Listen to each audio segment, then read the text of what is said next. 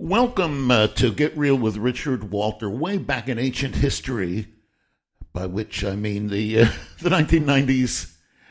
Uh, there was a plague of uh, screenwriting weekend seminars sweeping across the nation, and I am guilty for having provided uh, dozens of them myself, all across oh North America and really um, even even throughout the world. Um, everybody uh, uh, who gave these seminars, myself, Linda Seger, uh, Bob McKee, um, Sid Field uh, and others uh, pretty much agreed um, that uh, story was really, really important.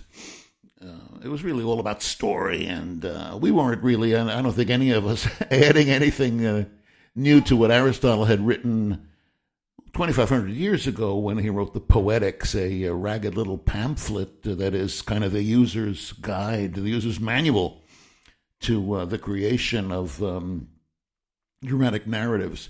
The one difference between uh, myself and, uh, I mean, most everybody agreed about everything, but one thing I had disagreed about with very, very famous, very, very wise uh, um, uh, seminarian uh, Robert McKee is that uh, he said, whatever you do, don't write your personal little story. Nobody cares about your personal little story um, uh, you want to be a professional writer, then then uh, um, do what professionals do: research, see what's trendy, see what the the, the um, uh, box office has been the past weekend, uh, and uh, and marketing st- stuff like that.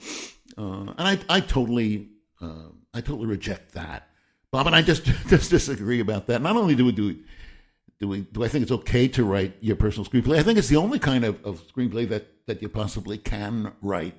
You are not an automaton. Uh, you're not a robot. You're not an android. Uh, you are a, uh, a, human being, and everything you write is going to be filtered through you and your taste and your sensibility and your sensitivity and and uh, everything else that uh, you're made up of, and um, you can't fight it. It's going to uh, it's going to end up that way. I, I say not only that it's okay to write your personal screenplay, but that's the only kind of screenplay you you can be writing. You should be writing. Uh, quit fighting it, uh, um, and and you won't go wrong. of course, it's it's. I've said it before. It's easy to understand. What you have to do is just hard to do it. Why is it hard to do? Because it just takes so much time.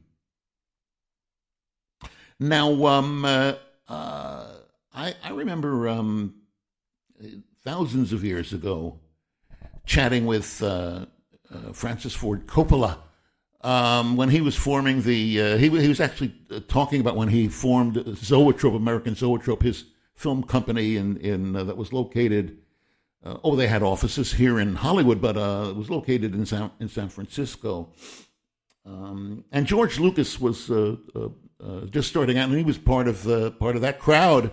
Indeed, Francis was uh, mentoring him, and Francis told me that he asked George. George's dad was a, um, as I understand it, if I understand it correctly, was an executive at Xerox. And Francis, who was not above looking for a bargain uh, asked George if he could talk to his dad about getting uh, maybe a, a discounted uh, um, uh photocopy services for, uh, for Zoetrope, his company. And Francis told me that, is, that George told him, uh, I don't get along with my dad. We are um, not really very close, and I will, won't ask him for anything. He doesn't think I should go into this film business. He's very uh, disappointed in me. Uh, he knows I'll never make a nickel uh, in, in, in, the movie business. Uh, um, and there's just nothing that I, I, I can ask him for. Uh, so, so clearly, George didn't have a really close, tight, warm relationship with his dad. At least that's my understanding of it. Now, look at Star Wars. Is that a personal, close film that deals with the personal uh, aspects of the life of, of the voice of that movie, which is George Lucas, the writer and the the uh, director. Um, uh, I mean, is isn't it just a space opera that, that tries to uh, uh, cash in on on uh, the appeal, the marketing of uh, that particular so-called genre? science fiction, um, space travel fantasy, that that kind of thing. The fact is that uh, Star Wars is indeed a very personal picture for George Lucas. Um, who's the bad guy? It's a guy named Darth Vader, isn't it? V A D E R. Vader means in German V A T E R. Vater means father. Darth Vader. Dark. Father Luke, I am your father. Who's the Who's the antagonist? It's it's a guy who is the father of the uh, protagonist. Uh, does that sound familiar to George Lucas's uh, life? Um, that's a very personal issue for George, and Star Wars uh, is a therefore a very very deeply personal personal movie, though it may not seem like that on on uh, the surface. Now, I have talked in the past about uh, a friend of mine, a, a member of the faculty at the university where I taught for 40 years. Um, he was not in the film school, he was in another uh, area, but uh, he wrote a book. He actually was in the School of Public Health and he wrote a, a wonderful book about uh, alternative health care, uh, non traditional uh, approaches to medicine.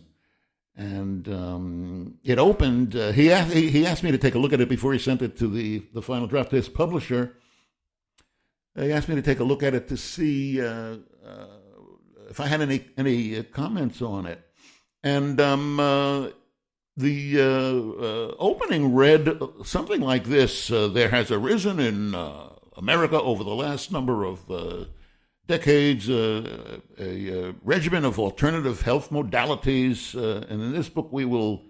uh, survey and analyze them, uh, going from this to that and blah blah that to do. It was really, really, really uh, very workaday, very uninspired uh, stuff.